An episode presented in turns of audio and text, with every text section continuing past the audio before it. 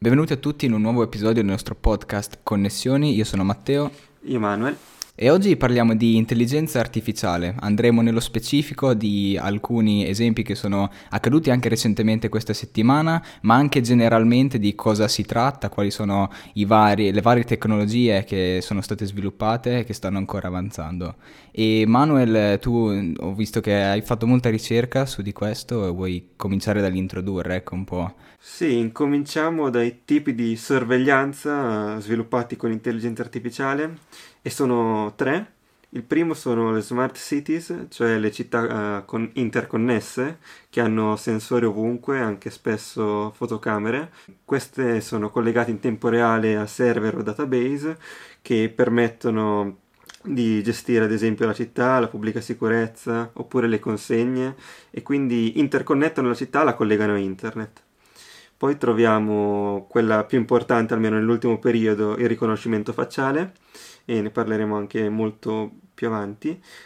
E si tratta di tecnologia biometrica, cioè viene scannerizzata, viene fatta una, una tua foto o un tuo video, anche qui connesso nei database, e viene confrontata quindi e viene individuato da, uh, dai soggetti che la utilizzano. E poi c'è la polizia che utilizza l'intelligenza artificiale chiamata smart policing quindi in questo caso le forze dell'ordine che sono guidate attraverso questi computer per facilitare le investigazioni, magari per controllare meglio i cittadini oppure per rispondere più velocemente ai criminali o comunque agire più in fretta possibile.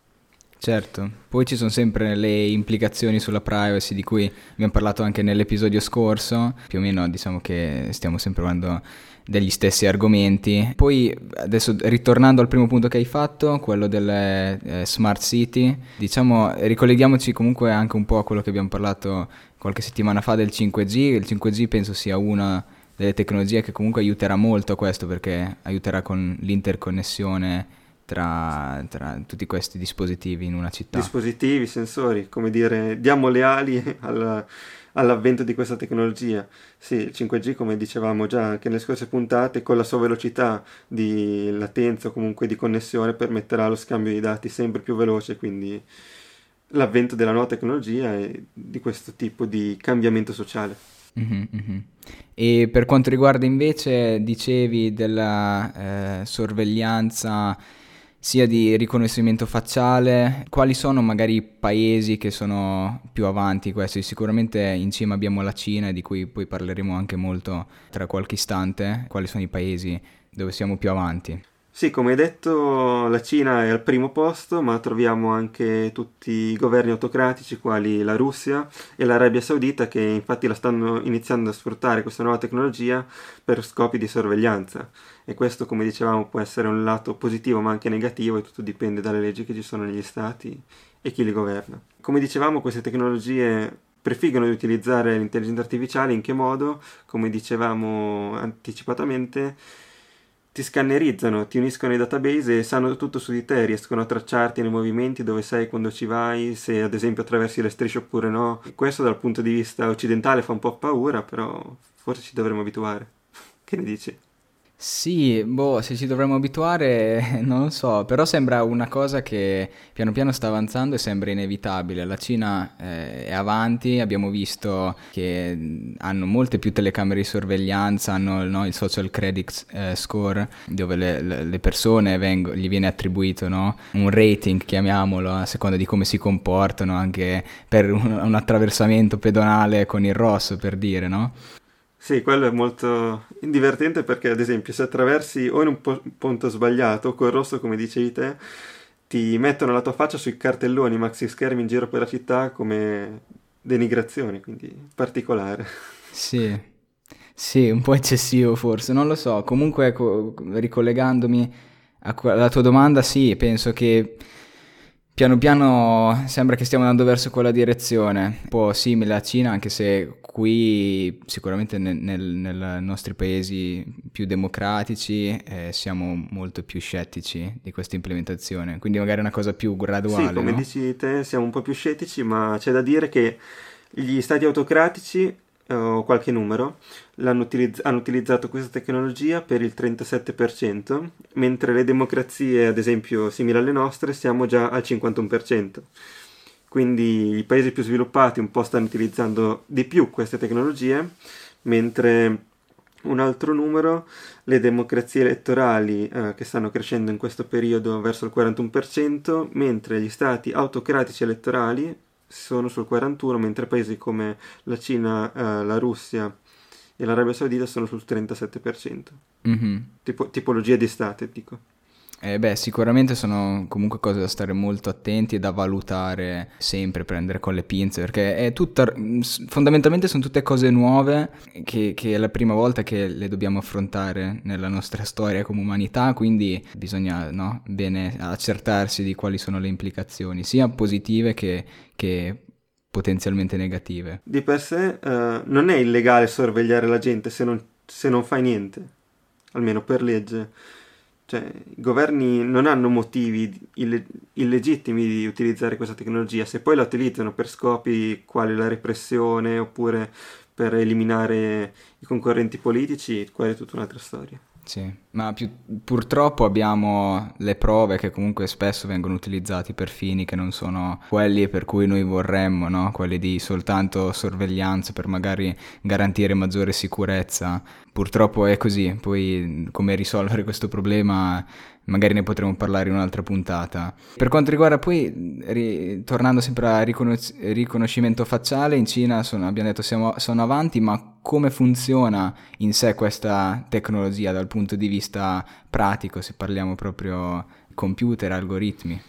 Allora, uh, funziona, si parte sempre da, dall'oggetto di input, quindi che pre- prende l'immagine, partiamo dalla fotocamera, che fa la foto, prende il video e come dicevamo prima uh, un'im- un'immagine deve essere uh, ricercata all'interno dei database che possono essere statali, se parliamo di Cina, e l'immagine è composta da bit, di per sé 0 e 1, perché i computer non vedono l'immagine, non hanno gli occhi, ma le- leggono queste cifre, e queste cifre vengono confrontate con quelle presenti nei database attraverso algoritmi di ricerca che utilizzano determinate leggi matematiche, vengono confrontati e riescono a trovare i punti cardine di ogni persona e uniscono i puntini praticamente. Certo, poi recentemente si parlava da qualche mese a questa parte del, di quella compagnia, il Clearview AI, no? Sì, esatto. Che loro avevano sostanzialmente creato un algoritmo che tracciava, praticamente raggruppava tutte le immagini che erano pubblicamente su internet, sì, sui social media, disponibili. fondamentalmente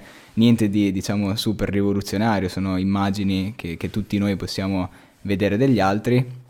E venivano raccolte tutte insieme e poi diciamo dato un input di un'immagine poteva, potevi ritrovare tutte quelle immagini di una certa persona. E magari vedere anche dove erano stati nel passato. Per esempio potevi anche no, essere riconosciuto in un'immagine dove non è la tua immagine, magari in un'immagine di sfondo come in, in un pubblico.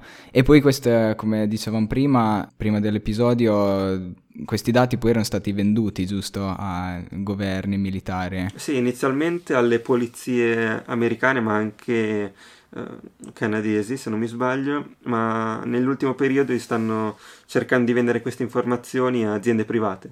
E quindi questo è il grande cambiamento. Che poi se ci pensiamo, se la gente avesse nel cellulare un'applicazione che ti permette di fare la foto, non so, una persona che hai vicino al tram e sapere chi è, da dove viene, tutto il suo passato, così so- cioè, si perderebbe molto di privacy.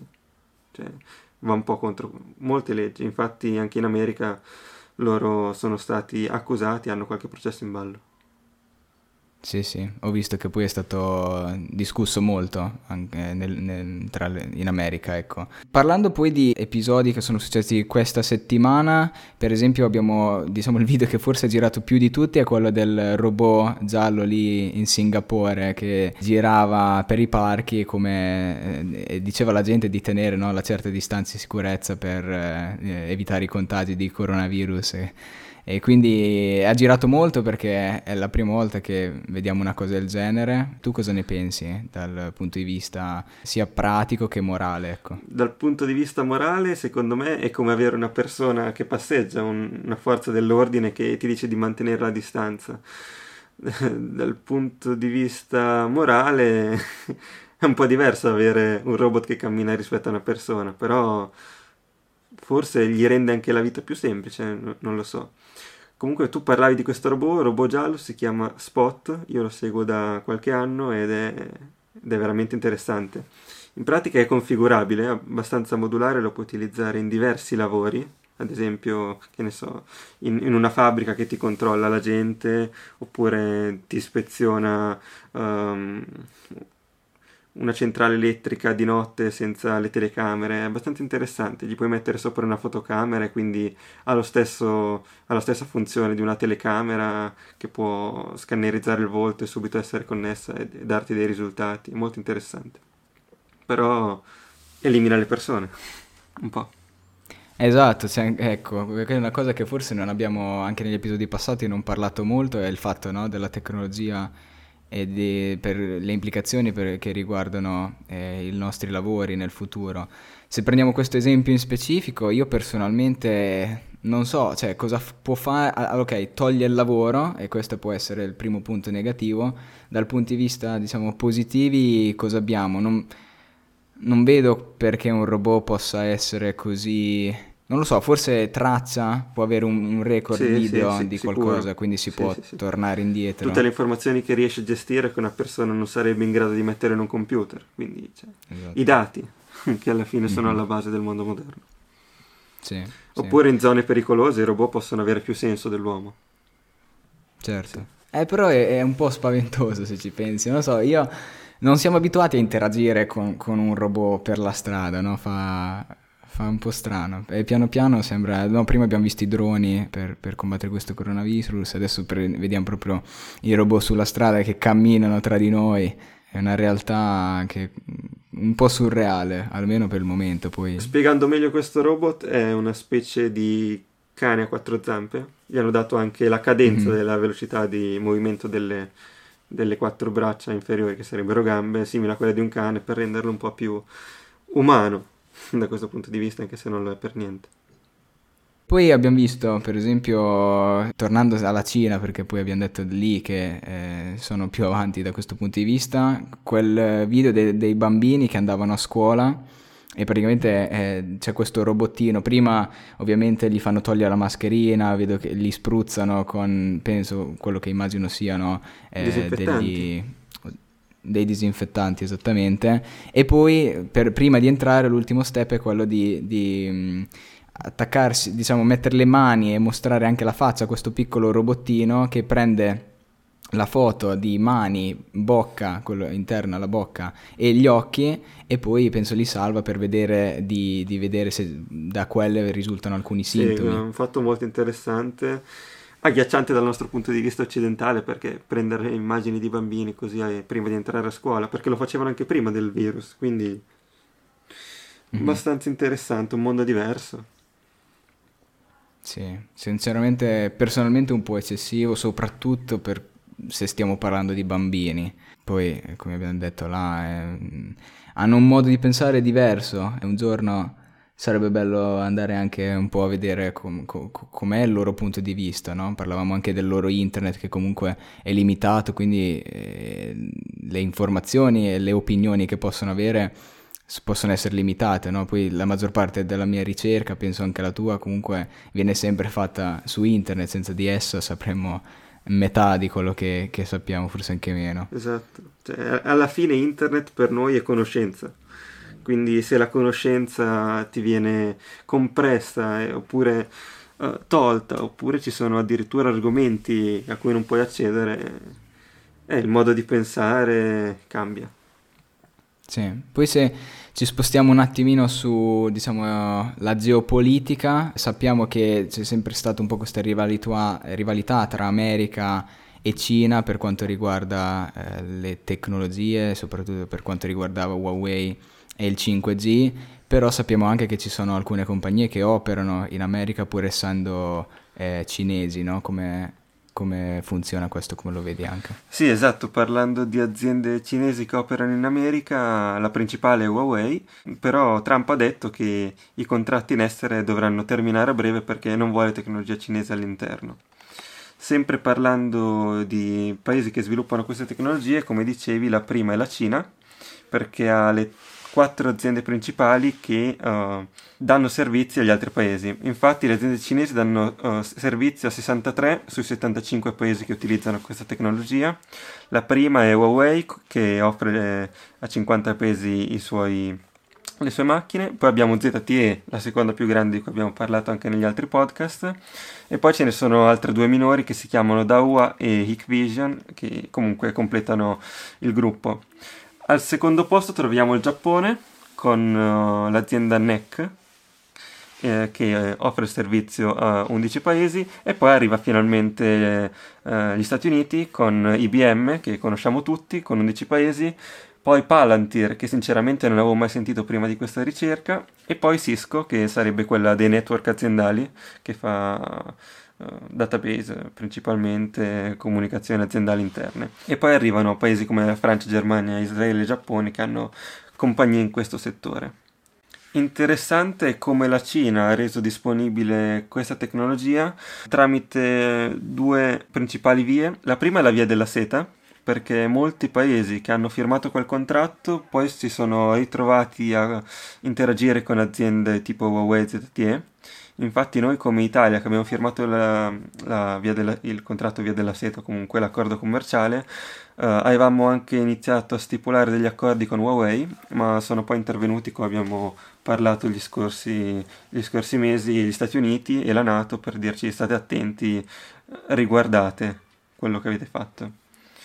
E sempre parlando di Cina, questo è interessante, ad esempio in Uganda, per vendere i propri servizi, hanno prima eh, aiutato dei politici a salire al potere controllando gli oppositori, trovando eh, comunque degli appigli eh, per, grazie ai quali vincere la campagna elettorale. E poi dopo che è salito al potere questo gruppo in Uganda ha comprato per 20, 123 milioni i servizi di Huawei per sempre questa tecnologia. Ah, e poi sempre la Cina, interessante, in um, paesi con pochi diritti umani è riuscita a entrare con uh, sempre queste tecnologie, ad esempio in Venezuela e Zimbabwe le tecnologie sono cinesi. Mm-hmm. Beh, poi questa rivalità è, tra Cina e Stati Uniti, secondo me, è sempre una cosa cioè politica, diciamo, lo stiamo guardando dal punto di vista politico, perché poi se guardiamo quello che poi è il business, sappiamo che eh, diciamo CEO oppure di grandi aziende di qualsiasi settore operano a livello no, eh, globale, quindi magari gliene frega meno de- del fatto di difendere lavori negli Stati Uniti o in Cina o quello che è. Secondo me però è molto più profondo, perché la tecnologia ormai è, è, è la base, cioè su cui si basa l'intelligence di un paese. E a me sembra impossibile non credere che dietro la tecnologia non ci sia lo Stato perché alla fine anche internet che utilizziamo, noi non, cioè lo Stato ci può impedire di andare su un determinato sito, magari contattando i provider telefonici e quindi dietro c'è sempre una mano, una mano che può essere invisibile prendendo spunti dall'economia e, mm-hmm. e quindi secondo me la guerra è guerra tecnologica, cioè chi dà uh, queste macchine avrà un... Uh, un guadagno dal punto di vista di dati impressionante. Sì. Almeno io la vedo così. Sì, sì, no, senza dubbio eh, al momento è l'industria che produce, diciamo, dove ci sono più guadagni e che comunque più controllo, più, più influenza e andando avanti sarà sempre più rilevante. Poi io trovo molto interessante il rapporto che c'è tra governi e business, diciamo, perché soprattutto in America dove diciamo il capitalismo eh, ne vanno fieri e quindi eh, è molto più corporate, come, come, spesso si dice, abbiamo parlato anche le settimane scorse dei, dei bailout, eccetera. E sì, ho sempre trovato molto interessante questo rapporto perché spesso si, soprattutto appunto in America, ci sono molte congruenze, hai molte eh, persone che hanno lavorato magari prima nel governo e poi lavorano nelle aziende private o viceversa viceversa. E quindi diciamo la linea che, che, differenzia i due è sempre un po' offuscata, ci sono molti soldi, molti interessi e molte persone che comunque girano lì. Poi io eh, quest'anno spesso all'università mi, son, eh, mi sono occupato di questo, appunto anche adesso sto scrivendo eh, un pezzo su, su, su, questi argomenti perché trovo appunto molto affascinanti e, e anche ti danno un'idea di come capire bene sia diciamo eh, il punto di vista eh, governativo ma anche quello di business. Poi prima hai detto, avevi parlato di Palantir che per esempio è una grande azienda, per esempio il eh, padrone che si chiama Peter Thiel è un uh, grande socio di, di, di, Donald Trump, sono amici da, da tempo, quindi come dicevo prima, ecco, il, il, punto è che praticamente la differenza tra Stato e, e privato spesso non è così, così, semplice da dividere. Sì, poi ritornando dal punto di vista Cina-America, in Arabia Saudita il fatto è un po' particolare, sappiamo che l'Arabia Saudita un po' è pro-America, come dicevamo per il fatto del petrolio, e in Arabia Saudita proprio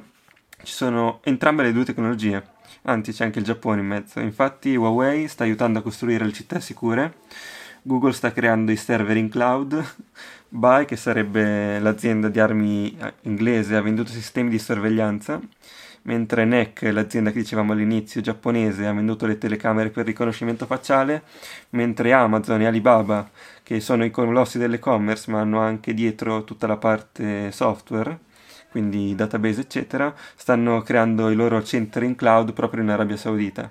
E questa è un luogo interessante dove le tecnologie si sono unite per magari migliorare il paese.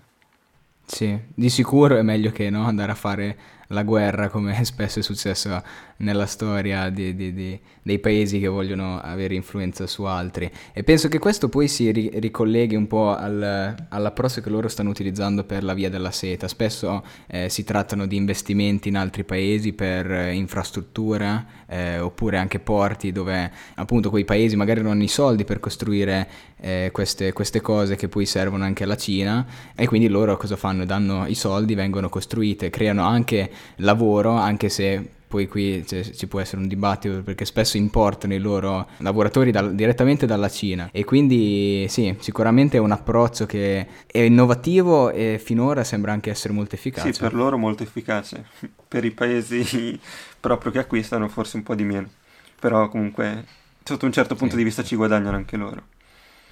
Infine, parlando di democrazie che hanno già adottato queste tecnologie, ho due o tre esempi in cui ci sono dei risvolti negativi.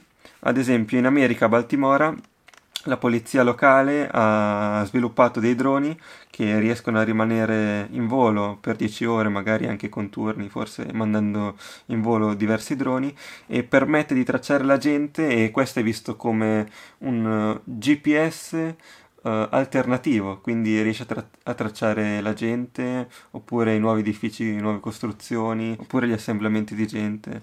Comunque è molto interessante. Questo era stato indagato dalla, dall'Unione delle Libertà Civili Americane che gli aveva detto di terminare questo tipo di, di tattica utilizzata. Poi un'altra cosa interessante, al confine tra gli Stati Uniti e il Messico, uh, delle società americane di tech hanno fornito delle apparecchiature di, di sorveglianza che permettono alla difesa di individuare le persone a 12 km per prevenire l'entrata in America. Per concludere questo episodio sull'intelligenza artificiale, eh, cerchiamo di prendere una prospettiva ampia come abbiamo cercato di fare eh, in tutto l'episodio, quindi vedere sia i pro che i contro di queste tecnologie. Sicuramente ci sono diciamo, degli aspetti eh, che possono essere vantaggiosi per quanto riguarda il presente e il futuro e spesso questi ci vengono dati dai nostri governi, come per esempio il terrorismo, però dall'altra parte dobbiamo sempre tenere in mente ovviamente i rischi della privacy, ma anche in paesi dove per esempio ci possono essere eh, delle, delle, dittature, come non so in Egitto, eh, queste tecnologie possono essere utilizzate per controllare il dissenso oppure sopprimere delle, del, dei, dei, gruppi di attivisti eh, prima che possano rivoltarsi o organizzarsi per fare qualcosa, anche se questo poi diciamo non sono notizie nuove nuove, nel senso le intelligence delle nostre, eh, almeno eh, governi del, dell'Occidente lo stanno facendo, l'hanno fatto per eh, decenni, però sicuramente sono eh, tutte considerazioni nuove che dobbiamo tenere in mente approcciando queste nuove tecnologie. E con questo concludiamo questo episodio di Connessioni e ci sentiamo alla prossima.